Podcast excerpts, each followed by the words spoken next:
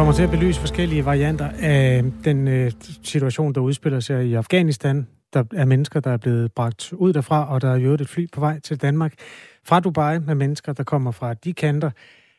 I øjeblikket befinder det sig over Østeuropa, og ja, den sag følger vi også. Det lander angiveligt 8:51, så det passer jo udmærket med Radio 4 morgen som en lille nyhedsmotor der. Ja, det må man sige. Altså, 84 evakuerede personer landede i går i Kastrup Lufthavn, og efterfølgende er de så blevet sendt til Center Sandholm. Der er primært tale om lokalt ansatte afghanere, og vi skal tale med Anders Ladekarl, han er jo generalsekretær hos Dansk Røde Kors, om hvem de her afghanere egentlig er, og hvad skal der i øvrigt ske med dem, og det er om kvarterstid. Der kan være flere flygtninge på vej til Danmark, efter Taliban har overtaget, som sagt. Og spørger man i kommunerne, så melder flere borgmestre nu, at de godt vil kunne håndtere og modtage og integrere en ekstraordinært omgang afghanske flygtninge, hvis det skulle komme dertil. Den historie belyser vi lige om et øjeblik. På den lidt større bane skal vi også tale med Enhedslistens udlændinge- og integrationsordfører Rosa Lund, og høre, hvor mange man fra dansk side vil kunne tage imod. Det er der altså delte mening om. Nogen siger 0, nogen siger 500, nogen siger 2.000. Ja, for at være helt ærlig, mens der var nyheder, så var noget, du har fortalt mig halvdelen af en enormt interessant historie. Kan du ikke bare fortælle den for åben mikrofon? Fordi der var Vuelta a España i går, og jeg så ikke dagens etape. Men prøv lige at høre, Kasper Harbro. Det var sporten, og det var aller bedst. Altså, Vuelta a España, det er Spanien rundt, cykelløbet. Og der har ligget det var sådan en forholdsvis flad etape, hvor den så slutter opad med en stigning på op til 16%. Det er ret meget. Men Magnus Cort lå i en udbrydergruppe. Dansk rytter. Lå i en udbrydergruppe sammen med 4 andre ryttere. Og de har de her klassiske 4-5-6 minutter, så bliver det 3 minutter, 2,5, og så nærmer man sig den her bakke. Og Rolf Sørensen, der sidder derinde, han har jo selv kørt på cykel, han er sådan hele tiden i tvivl. Nu bliver de hentet, nu bliver de ikke hentet. Altså kommentator hos TV2? Ja, hos TV2, ja, lige præcis. Og så kører de op ad den her stigning til sidst, der er 1,9 kilometer. Og feltet, der bliver anført af Primož Roglič, en af verdens bedste, og Bernal, der måske er verdens bedste, præcis på sådan en stigning. De kommer bare tættere. Og man kan bare se, når man filmer det forfra, de bliver bare ligesom et. Magnus Cort bliver et, og så vinder han på stregen med, ja, efter 4 timer i udbrud, så vinder han jo så med 1 sekund. Der var spekulationer om Primož Roglič lå ham vinde, altså ikke ville vinde, fordi så har han fået førertrøjen, og det ligger jo et pres på, men det afviste Primož Roglič fuldstændig bagefter. Det er simpelthen essensen af sport, det der skete i går. Det var fuldstændig totalt fantastisk, og hvis man ikke interesserer sig en døjt for sport, så er det spændende at se alligevel, fordi det er bare hele nerven. Det er alt, hvad sport og DNA'en i det går ud på. Spanien rundt er et fedt cykelløb, fordi der er nogle af de bjerge, som det slutter på, der har stigninger på 20%. Hvis man kan lide bjergetapperne i Tour de France, så får man simpelthen dobbelt op stigninger nogle steder. De står fuldstændig stille, når de kører på de værste af de stigninger, der er i Spanien. Og så kom de jo, og noget man kan se, når man ser Spanien rundt, for eksempel, det er jo, man kan blive inspireret til nogle steder og holde ferie. Der var lige pludselig en by nede i Valencia-provinsen, der hed Coelha, og den så bare gudsmuk ud. Man så den jo fra helikopter. Der var bjerge og strande, og det hele var fantastisk. Og det kan være, det er en rigtig lortby. Jeg aner det ikke. Men jeg tænkte bare, hold da op, den skal jeg lige ind og tjekke. Det kan være, det der, man skal på ferie en dag. En lille afstikker til turistindustrien og til sportens verden. Du lytter til Radio 4 morgen. Klokken den er 7:09.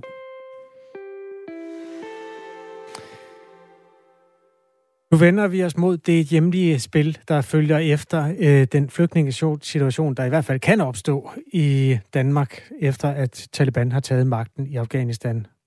Kabul faldt jo forleden, og resten af Afghanistan er også på Talibans hænder. Hvis man spørger i de danske kommuner, så melder flere borgmestre nu, at de godt vil kunne håndtere at modtage og skulle integrere en ekstraordinær pulje af afghanske flygtninge, hvis det kommer dertil. Den situation skal vi tale med dig om, Birgit Hansen. Godmorgen. Godmorgen. Borgmester i Frederikshavn Kommune i Nordjylland. Du siger til Politikken, at du og Frederikshavn er klar til at tage imod afghanske flygtninge. Hvor mange? Det kan jeg ikke sige dig. Jeg kan sige, at vi kan håndtere flygtninge. Det foregår jo på den måde, at når regeringen og Folketinget har besluttet, om vi skal tage imod i Danmark, det er jo deres arbejde. Så er det Udlændinge- og Integrationsministeriet, der så kommer med tal for, hvor mange skal vi tage i de forskellige kommuner. Så det er en slags skal-opgave. Og så har jeg spurgt, kan vi håndtere det? Ja, det kan vi. Kan vi håndtere flygtninge fra Afghanistan? Ja, det kan vi, for det gjorde vi, da vi modtog for 20 år siden. Dem har vi håndteret. Men alligevel er det jo altid, man kan jo godt sige, det kan vi klare. Det kan tage Merkel i Tyskland og lukke 1 million syrere ind i landet. Og det har man jo så også taget på sig som en stor opgave. Men det er jo ikke ligegyldigt, hvilke tal man taler om. Tror du, altså hvor mange vil du anslå, at man i Frederikshavn Kommune, der er 59.000 mennesker, hvor mange kan man tage imod der? Det er absolut ikke lige meget, hvor mange antallet betyder noget. Jo flere, jo sværere. Og det betyder jo, jeg mener med det, at når vi får flygtninge, så har vi lært, at den her håndholdte indsats betyder noget. Og noget af det, der betyder allermest, det er faktisk, at vores flygtninge, de kommer ud blandt andre, og allerhelst i arbejde, fordi den allerbedste integration, den sker, når man kommer ud og deltager i beskæftigelsen. Før var vi så optaget af, at nu skal de komme, og så skal de gå i sprogskoler i lang tid, og vi laver sådan en langsom integration. Der har vi lært rigtig meget i Danmark og ude i kommunerne.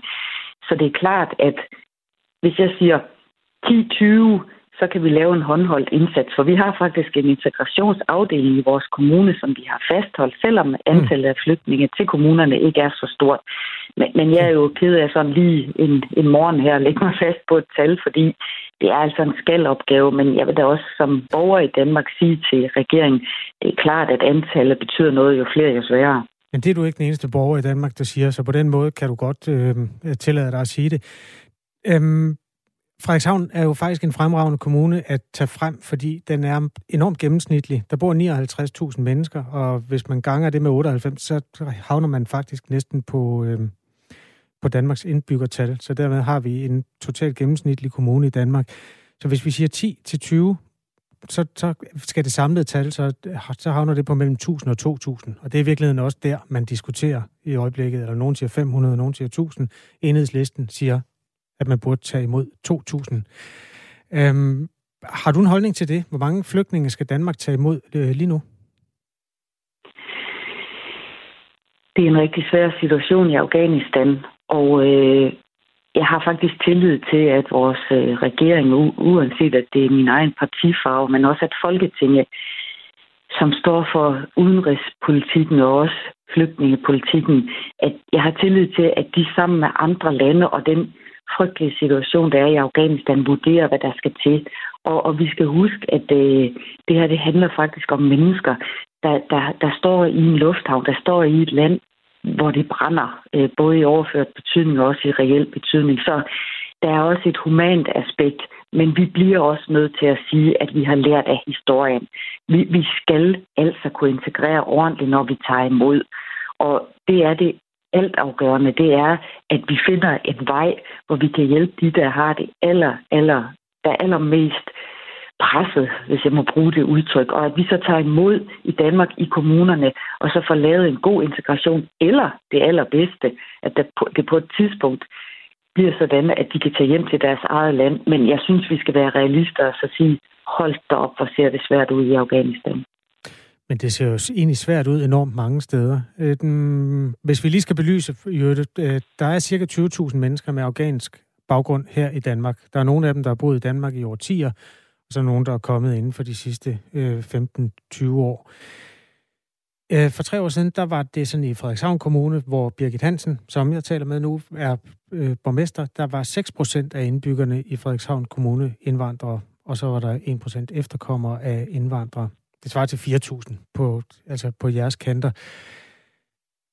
Jeg ved ikke, om du egentlig svarede på, hvor mange synes du, vi skal tage? Altså, skal vi tage flere netop nu, fordi at det sker i Afghanistan lige nu? Og hvorfor lige netop Afghanistan? Hvorfor ikke Haiti eller et eller andet afrikansk land, hvor der er en borgerkrig?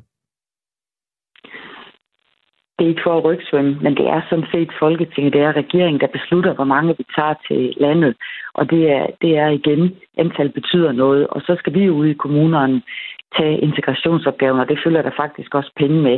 Jeg vil sige noget af det, som jeg synes i al beskedenhed, vi er gode til i Frederikshavn Kommune. Det er sådan set, at vi bor ved kysten. Vi er vant til, at der kommer nogen ind med en anden farve og en anden kultur. Det, der er altafgørende, det er, at de bliver godt modtaget, godt integreret og deltager i arbejdsmarkedet, og vi får nye børn til skolerne og nye børn til fodboldholdene. Vi vil faktisk gerne være flere indbyggere, men vi vil allerhelst, at det går godt, og det betyder, at vi skal tage godt imod, at de skal godt integreres. Og så hele den der overordnede værdipolitik om, de skal hjem igen og så videre, den overlader jeg rent faktisk til til vores landspolitikere. Jeg er vældig optaget af, at når vi skal modtage, for det er en skalopgave, så skal vi gøre alt for, at de bliver godt integreret, og de får arbejde, og de deltager i beskæftigelsen, de deltager i kultur- og foreningslivet. For så går det allerbedst. Så kan vi faktisk godt i Frederikshavn Kommune være flere indbyggere, for det har vi brug for til at opretholde beskæftigelsen osv. Jeg ved godt, at det er en opgave for Folketinget, men noget af det, der også gør det fedt at tale med jer, der er gået ind i politik, det er jo fordi, altså, I brænder for det her samfund, og I gør tit tanker, der er større end lige præcis det, I selv har magt over. Så derfor jeg også, den er lidt nysgerrig på, hvilke tanker du gør dig personligt om de beboerne i Afghanistan. Altså, er de vigtigere end dem, der sker i Afrika, fordi vi har været en del af en koalitionsstyrke, der har været i Afghanistan? Det er rigtigt, at der er kriser, krige, brændende platforme i rigtig mange lande, og vi kan jo ikke i Danmark redde hele verden. Og der er diktatur nogle steder og frygtelige tilstande nogle steder. Nu gik Danmark ind i Afghanistan, og Danmark går også ind andre steder. Og nu er det på den her dagsorden, fordi det er gået så stærkt, og jeg mener også, at vi har en eller anden form for ansvar i forhold til Afghanistan. Og så vil jeg bare lige sige, at de borgere, vi tog for 20 år siden til Afghanistan, de er lige så forskellige som alle os andre. Og så er der nogen, som er krigstraumatiseret, som har oplevet frygtelige ting. Og den dimension skal vi altså også have med. Og så den anden del, hvis jeg må dele den sådan op i to, de er i gang, og min søns bedste ven, han er faktisk fra Afghanistan og læser på universitetet. Og så vi skal huske, at det er mennesker, vi taler om. Og så bare lige jeg springer lidt i det her, men vi kan ikke redde hele verden i Danmark. Og så vil jeg bare lige understrege, hvis det er noget af det, du vil runde lidt af. Så ja, antal betyder noget. Kan vi tage nogen? Ja, det kan vi. Og vi vil gøre alt for, at det går godt, for vi har lært, at integration og også en relativ som målrettet og lidt halvstram integration, det betyder noget for, at det her, det skal gå godt. Godt.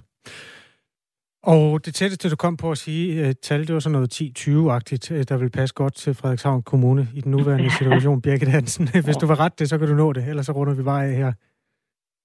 Ej, jeg siger, at vi hører, hvor mange vi skal tage, og så vil jeg gerne sende det signal, at antal betyder noget, fordi det skal gå godt, og vi kan ikke tage, undskyld, jeg bruger det her udtryk, vi kan ikke tage i hovedbetal, så kommer det til at gå ikke godt, og så får vi rigtig mange kriser og diskussioner og problemer. Tak skal du have, fordi du var med, Birgit Hansen, borgmester i Frederikshavn Kommune. Enhedslisten mener, at Danmark bør tage imod 2.000 flygtninge her og nu. Vi skal senere tale med Rosa Lund, udlænding og integrationsordfører for Enhedslisten. Radikale og SF ønsker at hjælpe henholdsvis 300 og 500 flygtninge fra Afghanistan. De er på 5 forskellige måder nået frem til de tal. Regeringen har ikke ytret noget konkret om det her, men Mette Frederiksen har tidligere udtalt, at målet for indeværende år 2021, det er, at man tager 0 kvoteflygtninge. Så de er i hvert fald ikke enige i øjeblikket. Nej, det kan de blive enige om. Det er de ikke. Klokken den er 19:07, og vi skal i og for sig blive en anelse ved situationen omkring Afghanistan. Det skal vi nemlig, fordi i nat er et fly med evakuerede fra Afghanistan lettet fra lufthavnen i Dubai, og det er med kurs mod Københavns Lufthavn. Det fremgår af Flightradar24, det er et site, man kan gå ind på, og så kan man følge med i flytrafikken. Flyet lettede omkring klokken 4:10, altså lokaltid i nat, og forventes at lande i Københavns Lufthavn her fredag morgen. I alt er 320 tolke, lokale medarbejdere med videre, evakueret ud af Kabul, og det er altså eksklusivt det her fly, som lige nu er på vej til Danmark. Indtil videre er, det er i hvert fald det vi ved, 2 fly landede i Danmark, og vi ved, at der var 84 ombord på det første af de 2 fly. Og der er tale om primært lokalt ansatte afghanere, som har arbejdet for Danmark. Først er de blevet registreret af politiet, og så derefter er de kørt direkte til Center Sandholm i Lillerød, hvor de midlertidigt skal bo. Godmorgen til dig, Anders Ladekarl. Du er generalsekretær i Røde Kors. Godmorgen. Godmorgen. Og det er jo jer, der har taget imod de her evakuerede afghanere og skal hjælpe dem med at finde sig til rette, mens de er i Danmark. Ladekarl, hvem er de her mennesker i virkeligheden? Jamen, vi har jo ikke været ude at spørge ved enkelt. Det ved udlændingemyndighederne bedre end vi. Vores hovedopgave er at sørge for, at de får en god velkomst i Danmark og får en varm seng at sove i og begynder at kunne forberede sig på et nyt liv. Dem, jeg har snakket med, har været tidligere ansatte på den danske ambassade. Og så er der jo kommet en ret stor fusion her i løbet af natten, som er en lidt mere blandet flok af NGO'er og menneskerettighedsforkæmper og andre, som har haft relationer til danske indsatser i Afghanistan. Så det er en blandet flok, der er kommet, og vi har haft meget, meget travlt. Første batch kom her på eftermiddag, og så har vi arbejdet hele natten med det næste fly, som landede i går aftes. Og nu er vi så klar til at tage imod endnu et fly, der kommer her i formiddag. Anders Ladekarl, er det sådan, at I slet ikke interesserer jer for, det er slet ikke jeres opgave at interessere jer for, hvem de er, de her mennesker i virkeligheden? Nej, vores opgave er at sørge for, at de falder til på Center Sandholm, at de sundhedsmæssige udfordringer, de har, de psykologiske udfordringer, de måtte have, de udfordringer, de har med deres børns skolegang og alt muligt andet, der bliver taget hånd om det. Men for at kunne gøre det bedst muligt, så har vi selvfølgelig grundige individuelle snakke med enkelte personer, med enkelte familie for at gøre det. Men det er myndighederne, der afgør, hvem der må komme til Danmark, og i givet fald hvilke betingelser og hvordan de skal opholde sig i Danmark. Vores opgave i Røde Kors er at sørge for, at når de er her, så har det godt. I har jo naturligvis erfaring i at tale med folk, der kommer, folk, der er under et voldsomt pres af den ene eller den anden karakter. Hvad er jeres fornemmelse af den mentale tilstand hos de her mennesker? Er de simpelthen bange for at miste livet, hvis de var blevet, eller hvordan reagerer de på jeres samtaler? Der er vi slet ikke nået til endnu. Det er meget tidlige tider. De kom de første i går eftermiddag, og dem vi snakkede med, og dem jeg snakkede med, de var meget, meget trætte. De havde været undervejs i lang tid. Nogle af dem havde siddet flere dage i lufthavnen i Kabul, og så har de fløjet mange, mange timer for at komme til Danmark. De var lettede over ved at komme til Danmark. De var taknemmelige over at have fået beskyttelse i en situation, hvor de på nogens vedkommende frygtede for deres liv. Det er derfor, de har forladt Afghanistan. Og så var de spændte og nervøse på, hvad der skulle ske. De var spændte og nervøse på, hvad der skete i Afghanistan. Noget af de første, de spurgte om, det var at kunne få opladet deres mobiltelefoner, så de kunne ringe hjem og høre, hvordan situationen var fra dem, der blev tilbage i Afghanistan. Men ellers så ville de bare i seng og sove. Og jeg håber, at i løbet af dagen i dag, så begynder nogle af dem, der kom tidligt i går, forhåbentlig at være lidt mere friske, og vi kan begynde at snakke med dem. Men indtil videre, så er vores fokus altså på, at der kommer en hel masse. Og jeg kan helt så sige, at det er altså en stor opgave lige pludselig at skulle have så mange mennesker indlogeret på så kort tid. Så det fokuserer vi lige på i disse timer, at de bliver indlogeret godt og får noget at spise og har en seng osv. Og så kommer vi til alt det andet hen ad vejen. Det skal der nok blive tid til at få nogle gode snakke med folk om. Siden weekenden har Danmark og andre vestlige lande jo forsøgt at evakuere deres statsborgere og allierede fra den afghanske hovedstad Kabul, og det har været under vanskelige forhold. Taliban overtog søndag magten i Kabul. Kabuls fald har jo også, det har man set masser af billeder af, skabt kaos i byens internationale lufthavn, hvor flere tusind afghanere har forsøgt at flygte ud af landet.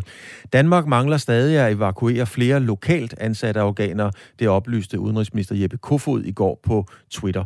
Ladekarl, hvad sker der med de her... Ja, vi har hørt, de er blevet kørt til Sandholm og så videre, men hvad sker der nu med de her afghanere, når de lander i Danmark? Hvad er næste step for dem?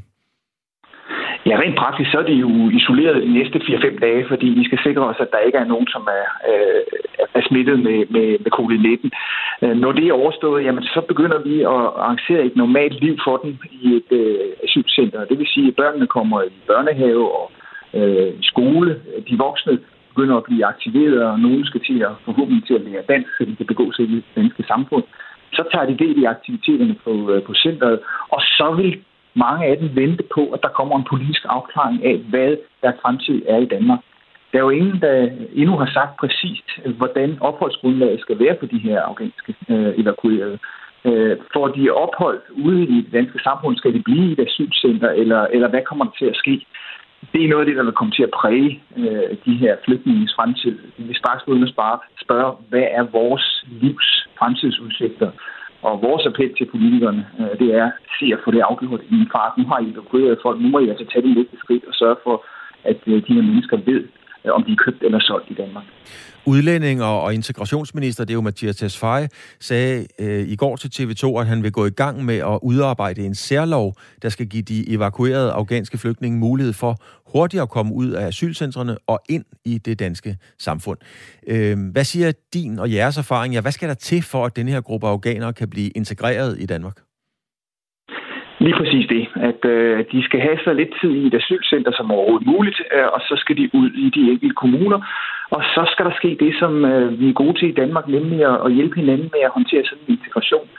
Civilsamfundet skal sørge for, at der er nogle danske venner klar til at tage imod og integrere og vise dem, hvordan det danske samfund fungerer. Kommuner og sundhedsvæsen skal sørge for, at der er et sted at bo, og at der er tilbud om arbejde osv. På den måde kan de her afghanere komme til meget hurtigt at leve en normal tilværelse og blive forhåbentlig godt integreret i det danske samfund. Ladekarl, der har været flere forskellige tal ude om, hvad de forskellige partier anbefaler og foreslår, at man kan tage ind. Det har været fra 200 til eller fra 2.000 over 300, 600, altså forskellige tal.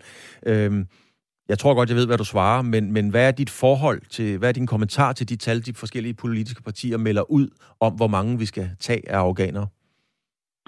Men Røde Kors har ikke en holdning til, hvor mange flygtninge Danmark skal tage. Det er et politisk spørgsmål. Vi appellerer bare til, at de mange, der har behov for beskyttelse, fordi de er personligt forfulgte, deltager i Danmark i løsningen af. Og lige nu er der mange, der har behov for beskyttelse, og det er der mange lande, der heldigvis tager et ansvar for. Og det er også dejligt at se, at Danmark i den her situation rent faktisk er med til at gøre en forskel. Så tusind tak for det. Det er et politisk spørgsmål, hvor mange vi i øvrigt skal tage, men hvad der jo mennesket kom først. Tak skal du have, Anders Ladekarl. Jeg var klar over, at du ikke ville svare. Respekt for det. Jeg skulle spørge. Ha' en god dag. Tak lige måde. Senere på morgenen altså nogen, der godt vil svare. Vi skal blandt andet tale med Rosa Lund fra Enhedslisten. Poul, han har allerede nu skrevet, afkræv Rosa Lund et svar på, hvor mange flygtninge Danmark kan klare. Insisterer. Ja, Poul. Og Enhedslisten mener, at Danmark bør tage imod 2.000 flygtninge her og nu. Og som du siger, så skal vi jo tale med Rosa Lund senere. De radikale og SF ønsker henholdsvis 300 og 500 flygtninge fra Afghanistan. Klokken den er 7.27. Vi vender tilbage til de her ting lidt senere. Du kan skrive til os på 14.24, hvis du har inputs til det, vi skal lave lidt senere, eller kommentarer til det, vi allerede har lavet. Klokken den er, som sagt, 7:30 lige om lidt. Claus, vi kan lige nå et stykke super relevant forskning, som er blevet beskrevet flere steder, blandt andet på det dejlige websted, der hedder videnskab.dk, og også i det gode fagblad Ingeniøren. Nemlig, altså nu går vi jo ind i en tid, hvor det regner heftigt indimellem. Ja. Det har du oplevet, ikke? Jo. Hvordan skal man bevæge sig gennem et regnvejr for at blive mindst våd?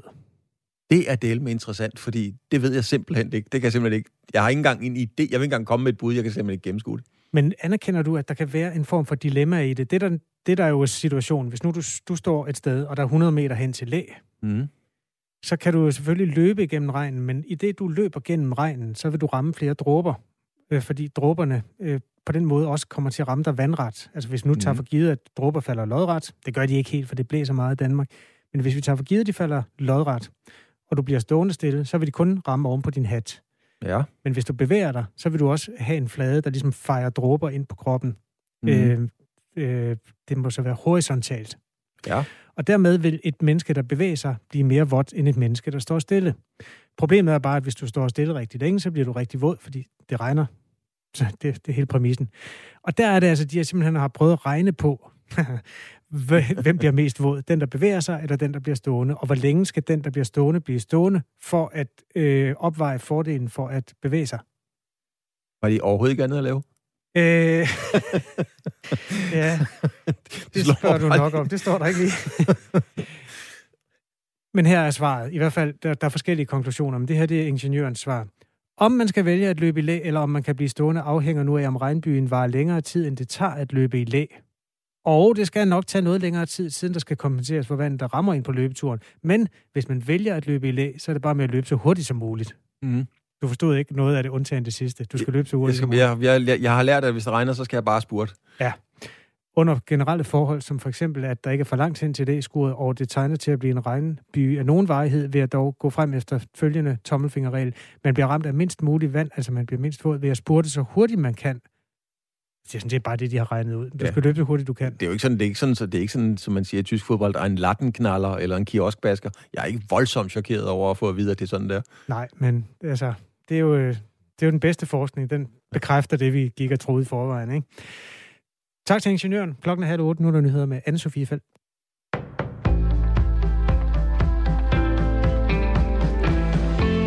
NATO-landene har evakueret over 18.000 mennesker fra den afghanske hovedstad Kabul i de seneste 5 dage. Målet er, at dobbelt så mange skal være evakueret ved udgangen af den her uge. Det siger en embedsmand fra NATO ifølge nyhedsbureauet Reuters. Det er endnu uvist, hvor mange mennesker Danmark har evakueret fra Afghanistan, men udenrigsminister Jeppe Kofod sagde i går, at der i går var blevet evakueret over 300 personer fra landet. Og natten til i dag, der satte endnu et fly kurs mod Københavns Lufthavn. Det forventes at ankomme her til morgen. EU-regler står ikke i vejen for øremærket barsel til mænd. Tidligere på måneden var der uklarheder om, hvorvidt lige barsel mellem kønnene kunne gå i spænd med EU-lovgivningen. Det betød, at de politiske forhandlinger om fremtidens barsel blev sat på pause, men nu er den stopklods væk. Det viser et brev fra beskæftigelsesminister Peter Hummelgaard til ordførerne på Christiansborg. Her vurderer Beskæftigelsesministeriet, at EU's regler ikke står i vejen for en ordning, der kan give forældrene lige meget orlov. Og det glæder Enhedslistens ligestillingsordfører Pernille Skipper. Det er virkelig et svar, som betyder, at vi har nu en reel mulighed for at lave en øremærkning af barslen, hvor at mor og far er ligestillet og har adgang til lige meget barsel og ret til lige meget barsel. Det ministeriet sagde til os tidligere, det var, at vi var reelt tvunget til at lave en uligestilling mellem kønnene, og det kan vi nu komme udenom. Forhandlingerne skal efter planen ske til efteråret, når arbejdsmarkedets parter er blevet hørt.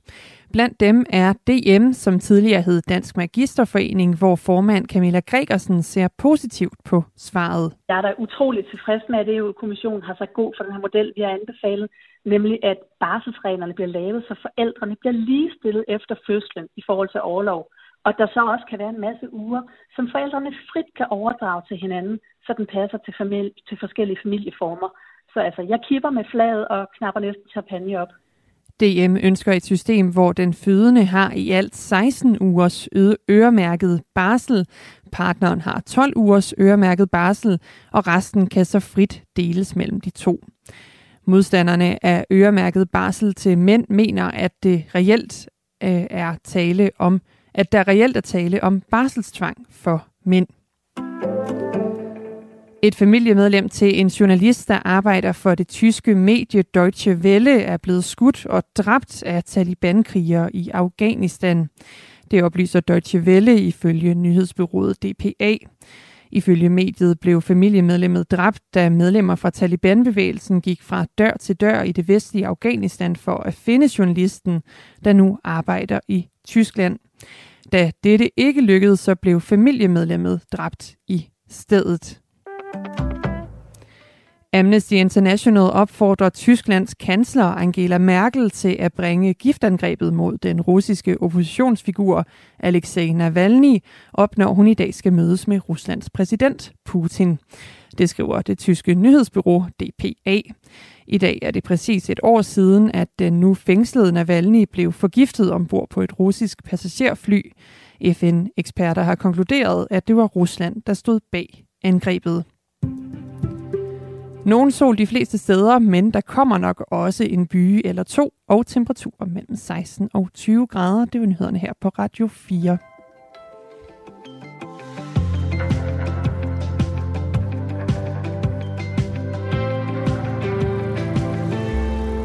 Du hører Radio 4 morgen. Vi ved, at vi skal tale med Rosa Lund, Enhedslistens ordfører på det felt udlændinge og integration. Hun skal svare på, hvordan man er nået frem til, at Danmark kan tage 2.000 flygtninge fra Afghanistan.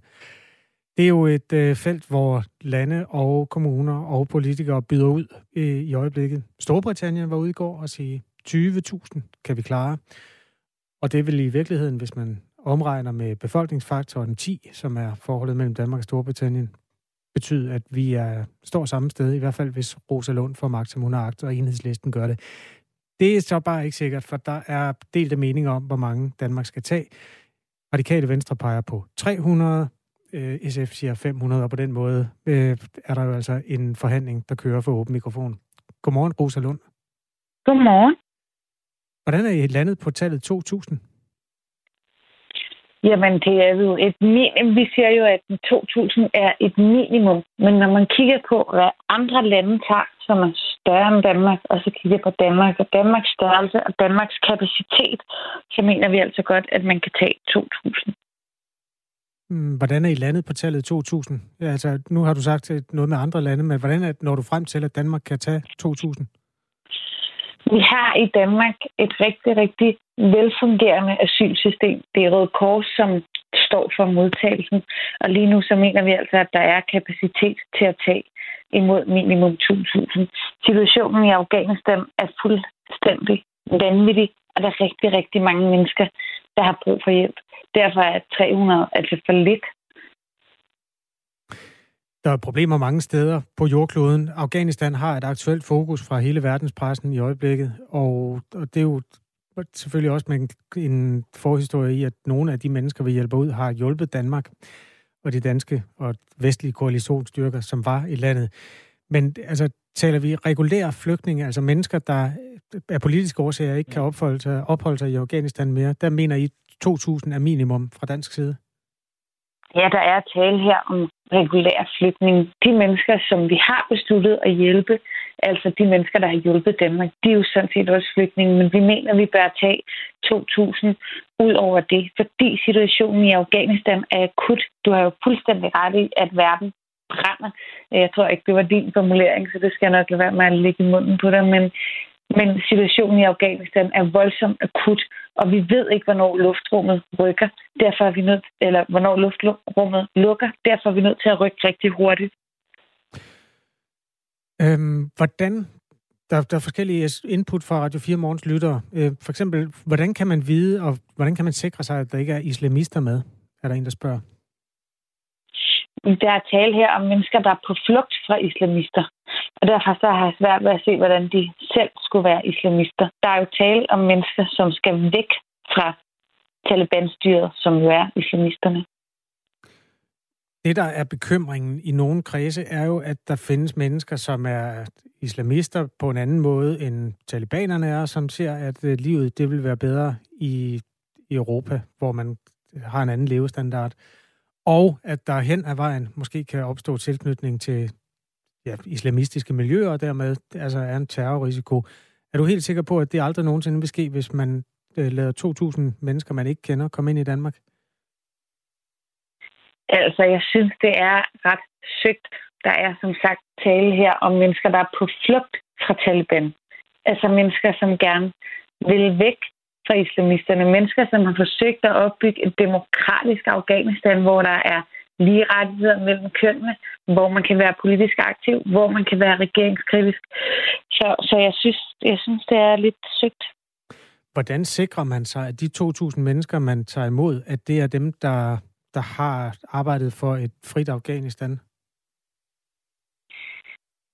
Rigtig, rigtig, rigtig mange mennesker har arbejdet for et frit Afghanistan. Og jeg vil sige, at situationen i Afghanistan lige nu er så voldsom, at alle flygtninge er sårbare under Talibans styre. Den bekymring, som vores lytter giver udtryk for, den har jo også en forhistorie i, at der for eksempel er blevet begået sådan nogle angreb fra mennesker, der er kommet fra Syrien og kommet ind i forbindelse med de store bølger af flygtninge på det tidspunkt. Hvilke overvejelser gør du der i forhold til, at man hen ad vejen skal holde øje med sikkerhedssituationen omkring de mennesker, man tager ind i Danmark? For at gentage, undskyld, spørgsmålet var lidt kringlet.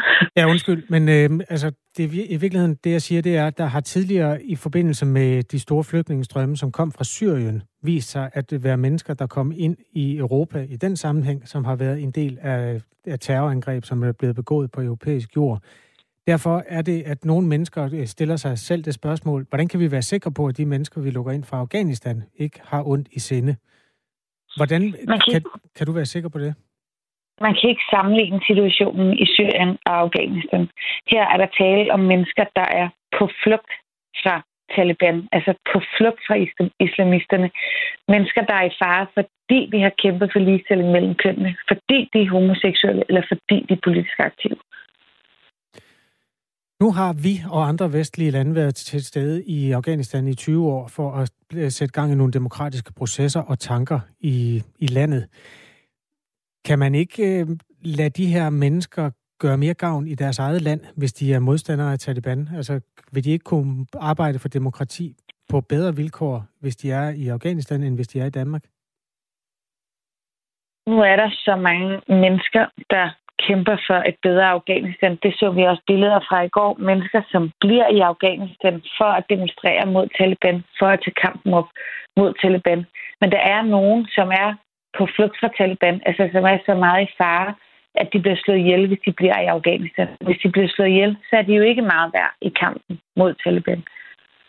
Rosa Lund, du understreger meget kraftigt, at de her folk er på flugt fra Taliban, og det er jo langt hen ad vejen helt sikkert også rigtigt. Jeg har lige fundet en artikel fra Politiken fra den 16.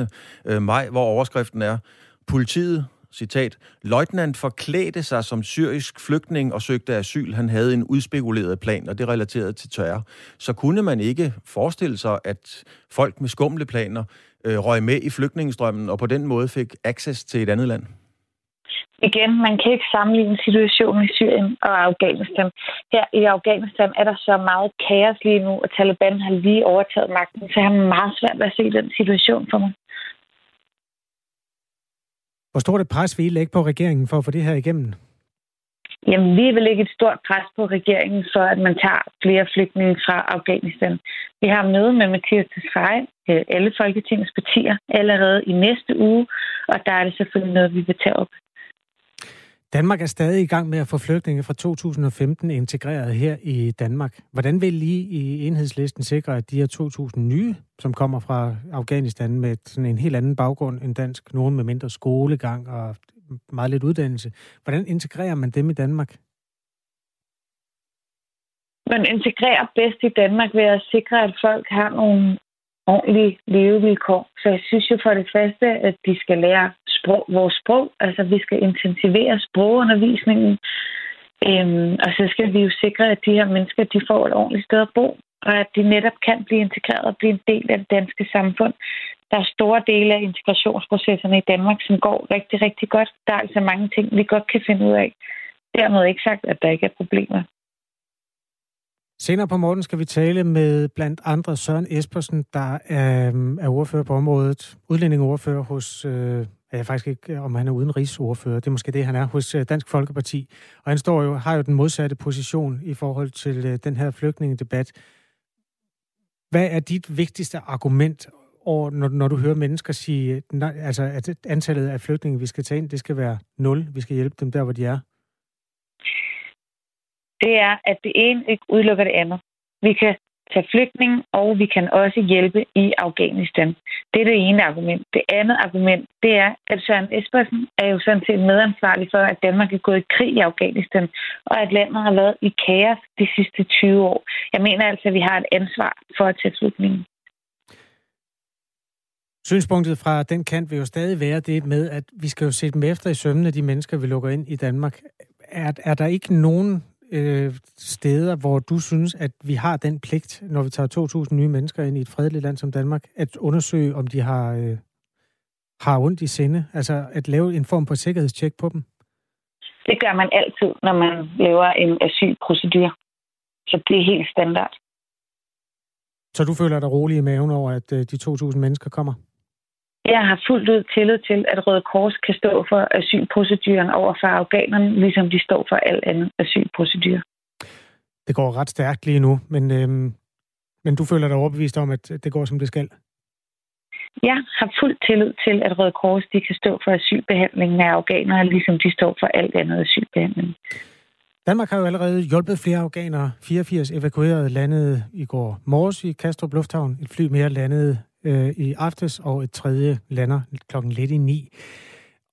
Det store spørgsmål er jo selvfølgelig, hvor mange af det, vi skal tage imod på den lange bane. Og nu kommer der lige et klip fra en af dine politiske kolleger. Radikale Venstres politiske ordfører, Andreas Steenberg, han mener, at man bør afvente og se, om der bliver behov for at tage imod flere flygtninge, inden man tager stilling til det med antal. Hør her. Vores position har jo hele tiden været, at vi skal tage 500 kvoteflygtninge, og det kunne jo så være flygtninge fra Afghanistan. Men det, der jo egentlig er vigtigst nu, det er jo at prøve at se, kan man undgå, at der overhovedet kommer flygtninge. Og det kommer an på, hvordan Taliban agerer over for befolkningen. Og det kunne jo være godt, hvis man kunne undgå, at folk var nødt til at flygte, og i øvrigt undgå, at de blev slået ihjel. Bør man ikke afvente situationen, før man overhovedet tager stilling til, om vi skal tage flygtninge ind i Danmark?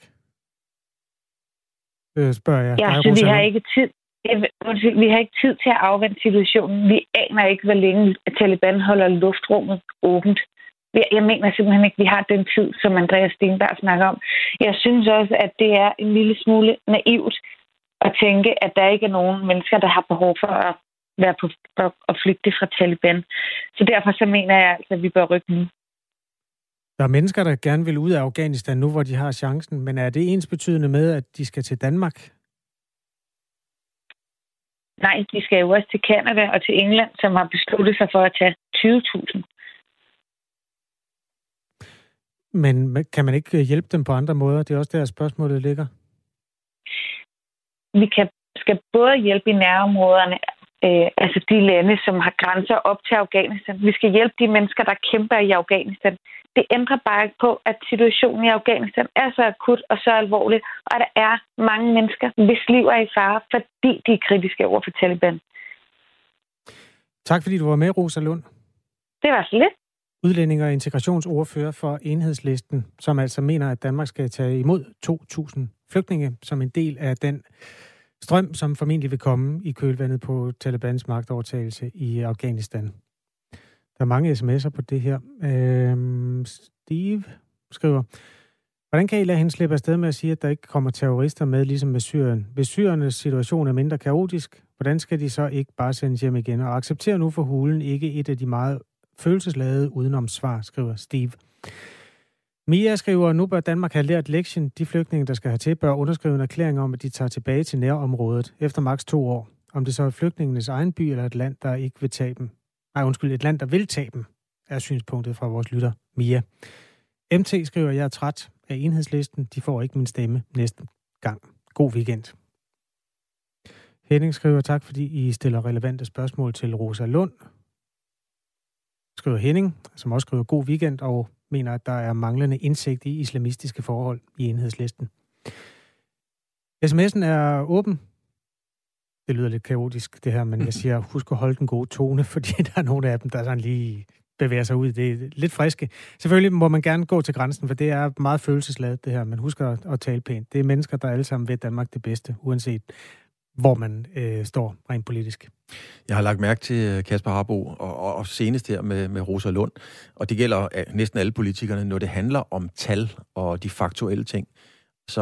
Og det var meget markant med Rosa Lund her, så er de ekstremt korte og stringente i deres svar. Det er én sætning, der er ingen kommaer, der er ingen indskudssætninger. Når det er lidt mere følelsesladet og blødt, så er der lange og fine forklaringer. Men lige så snart det handler om tal i den her sag, så er det godt nok kort for hovedet. Enhedslistens tal er 2.000. Vi skal tale med Dansk Folkepartis udenrigsordfører Søren Espersen lidt senere. Et godt bud er, at tallet der er lavere. Klokken er 7.48. Det genåbnede og snart restriktionsløse eller restriktionsfrie samfund, kombineret med den markant mere smitsomme deltavariant af coronavirus, betyder, at uvaccinerede børn og unge før eller siden bliver smittet. Sådan lyder det i hvert fald fra 2 danske virologer i dagens udgave af Politikken. Nu kan jeg sige godmorgen til dig, Christian Wejse. Godmorgen. Godmorgen. Du er afdelingslæge og forsker i infektionssygdomme, og det er du på Aarhus Universitet. Du er en af de 2, som er ude i Politikken. Lige nu er cirka en 1/3 i aldersgruppen enten vaccineret eller har bestilt tid til det. Ifølge dig og professor Søren Ries Paludan står forældrene med børn i alderen 12-15 år med 2 valg. Enten at lade sit barn vaccinere eller affinde sig med, at barnet bliver smittet med coronavirus. Hvad er så den bedste løsning af de 2 valg? Jeg har valgt for min egen datters vedkommende, at hun skal vaccineres. Og det er ud fra en afvejning af fordele og ulemper ved de 2 scenarier. Altså blive smittet med coronavirus eller blive vaccineret. Min datter har intet som helst gavn af at blive smittet med coronavirus. Hun vil formentlig få et meget let forløb, fordi det er meget sjældent, at børn får et alvorligt forløb. Men vi har alligevel jo set, at der har været forskellige 100 indlæggelser i epidemien hidtil i den aldersgruppe i Danmark. Og derfor så er der nogle ganske få, som får et alvorligt forløb og bliver indlagt. Og det er der ingen grund til. Altså, når man har en vaccine, som jo er at det alternative valg, og det er et sikkert valg, den giver meget få bivirkninger. Så jeg synes egentlig, valget er ret lige til. Wejse, mens jeg lige læser nogle centrale fakta op, kan du prøve at gå hen i nærheden af et vindue eller gøre et eller andet med telefonen. Tidligere i den her uge kom regionerne med tal for, hvor mange børn mellem 12 og 15 år, der enten har fået vaccinen eller har bestilt tid til et stik. Ordningen for de 12-15-årige begyndte i midten af juni, og lige nu er det 1/3 af børnene i aldersgruppen, der altså enten er blevet vaccineret eller har bestilt en tid. Wejse, hvad tænker du om den tilslutning, der er til vaccinen i den omtalte aldersgruppe? Jamen, den tilslutning synes jeg da ikke er særlig god i virkeligheden. Altså en 1/3, det er et lavt tal. Altså, når vi ser de ældre befolkningsgrupper, så er vi jo i mange aldersklasser er vi jo op over 95% tilslutning. Og det synes jeg da også, vi skal gå efter at komme i gruppen af 12-15-årige. Wejse, en af dine kolleger, Marie-Louise von Listov, der er overlæge på Rigshospitalet og formand for børnelægernes infektionsudvalg, udtaler til Politiken, at forældre hverken bør frygte vaccinen eller coronasmitten. Så ud fra barnets sundhed, er det så i virkeligheden fuldstændig ligegyldigt, om man som forældre vælger at lade sit barn vaccinere eller ej? Ja, for 99% vedkommende, ja. Men ikke for en lille gruppe. Der er en lille gruppe, som kan få et alvorligt forløb og blive indlagt. Der er også en lille gruppe, som kan få senfølger. Og det ser vi i nogle af de lande, hvor der er meget mere udbredt smitte lige nu, end vi har i Danmark. Der ser vi også, at altså nogle steder i USA kan du ikke opdrive en seng på børneafdelinger, fordi der er også børn, der bliver indlagt. Men det er en meget lille gruppe, men den gruppe synes jeg også, vi skal tage vare på.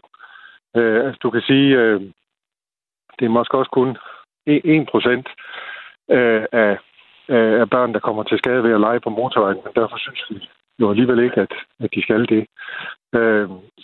Så jeg synes, man skal tage vare på den her lille gruppe, der kan få et alvorligt forløb ved at lade dem alle sammen vaccinere. Derudover er der jo så også en pluseffekt ved, at de så bidrager til at øge flokimmuniteten.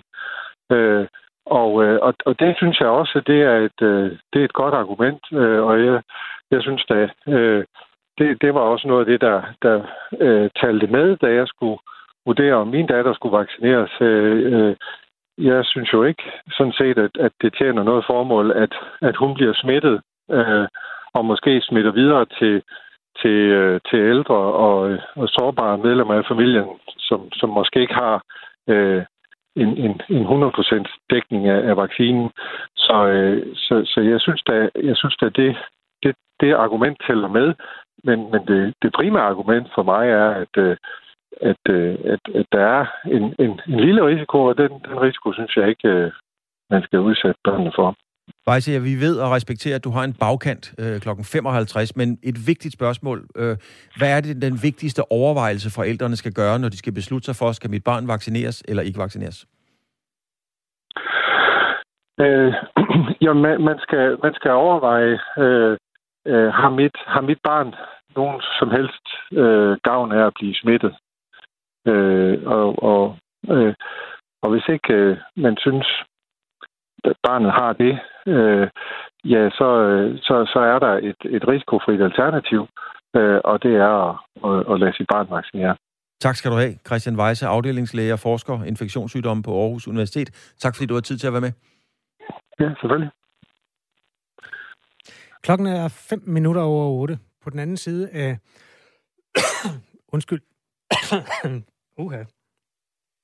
Jeg siger ikke noget. Nej, det er fint. Du bare lader mig riste her. Jeg lader bare riste i hosteriet.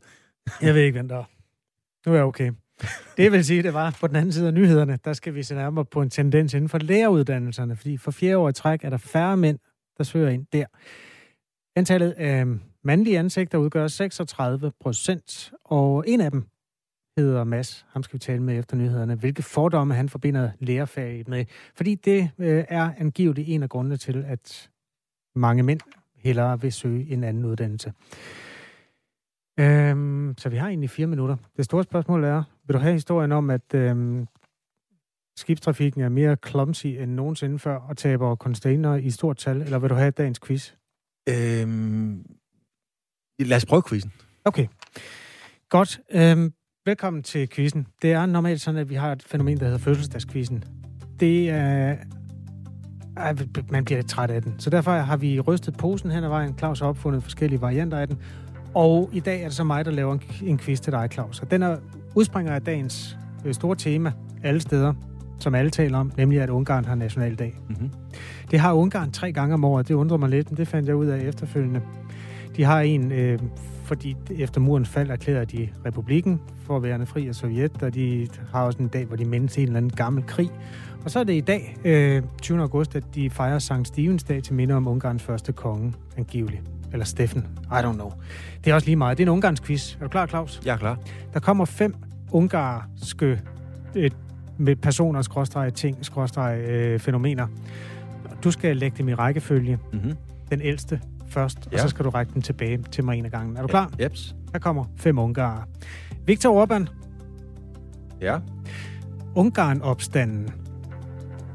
Kan du huske den? Ja, det kan du tro. Opstanden mod Sovjetunionen. Miklós Molnár.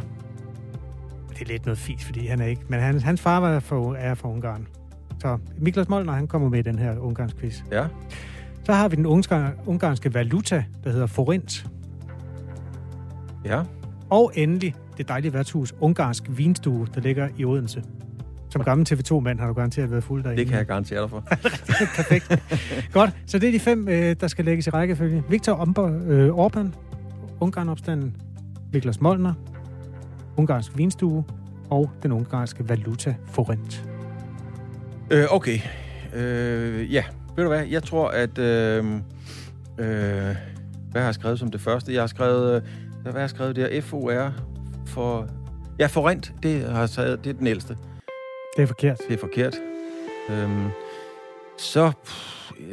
Så må det være Orbán.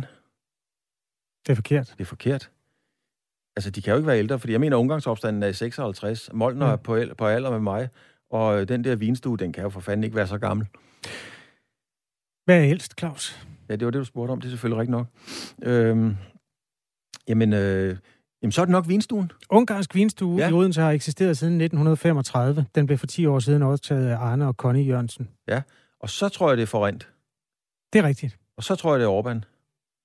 Og så tror jeg, det er Ungarnsopstanden. Ja, og så tror jeg, det er Mølner. Det er Molnár. Mølner, det er en hammer. Ja, det er rigtigt. Nej, ungarsk valuta forint, den er 75 år. Den blev indført efter 2. verdenskrig, fordi den gamle, den hed Pengo. Ja. Den er jo egentlig et federe navn, men den gik altså helt amok i inflation. Så den kunne ikke bruges mere. Så det har du sådan set ret i, efter nogen tilløb. Så kommer... så sagde jeg Orbán. Ja, det er også forkert. Der kommer Ungarnsopstanden, som er 64 år siden, og Orbán, han er altså yngre end 64. Er han det? Ja. Han er en flot mand i sin bedste alder. Ja. På 58. Han kunne, okay, det overrasker mig. Jeg troede, han var ældre, det må jeg sige. Ja, men han siger det samme om dig. Han har nået meget. Ja, det har han. Det har du også. Og dermed når vi frem til den yngste af alle dem her. Hvem er det? Jamen, det må der være Miklós Molnár. Det er rigtigt. Ja. Et pragteksemplar af en sportsmand. Ja, som slog sig på triathlon, efter at han havde spillet fodbold og jo scoret mål lige så tit, som han ville. Det er nemlig rigtigt. Hans sidste boldberøring foregik i den amerikanske cupfinale, hvor han scorede det vindende mål for Kansas, og derfor stoppede han karrieren der. Claus, det var altså ikke nogen succes, det her. Det var ingen succes. Jeg vil skamme mig i stilhed. Men glædelig nationaldag til alle ungarer, der hører Radio 4 morgen. Nu er der nyheder med Anne-Sophie Feldt klokken 8.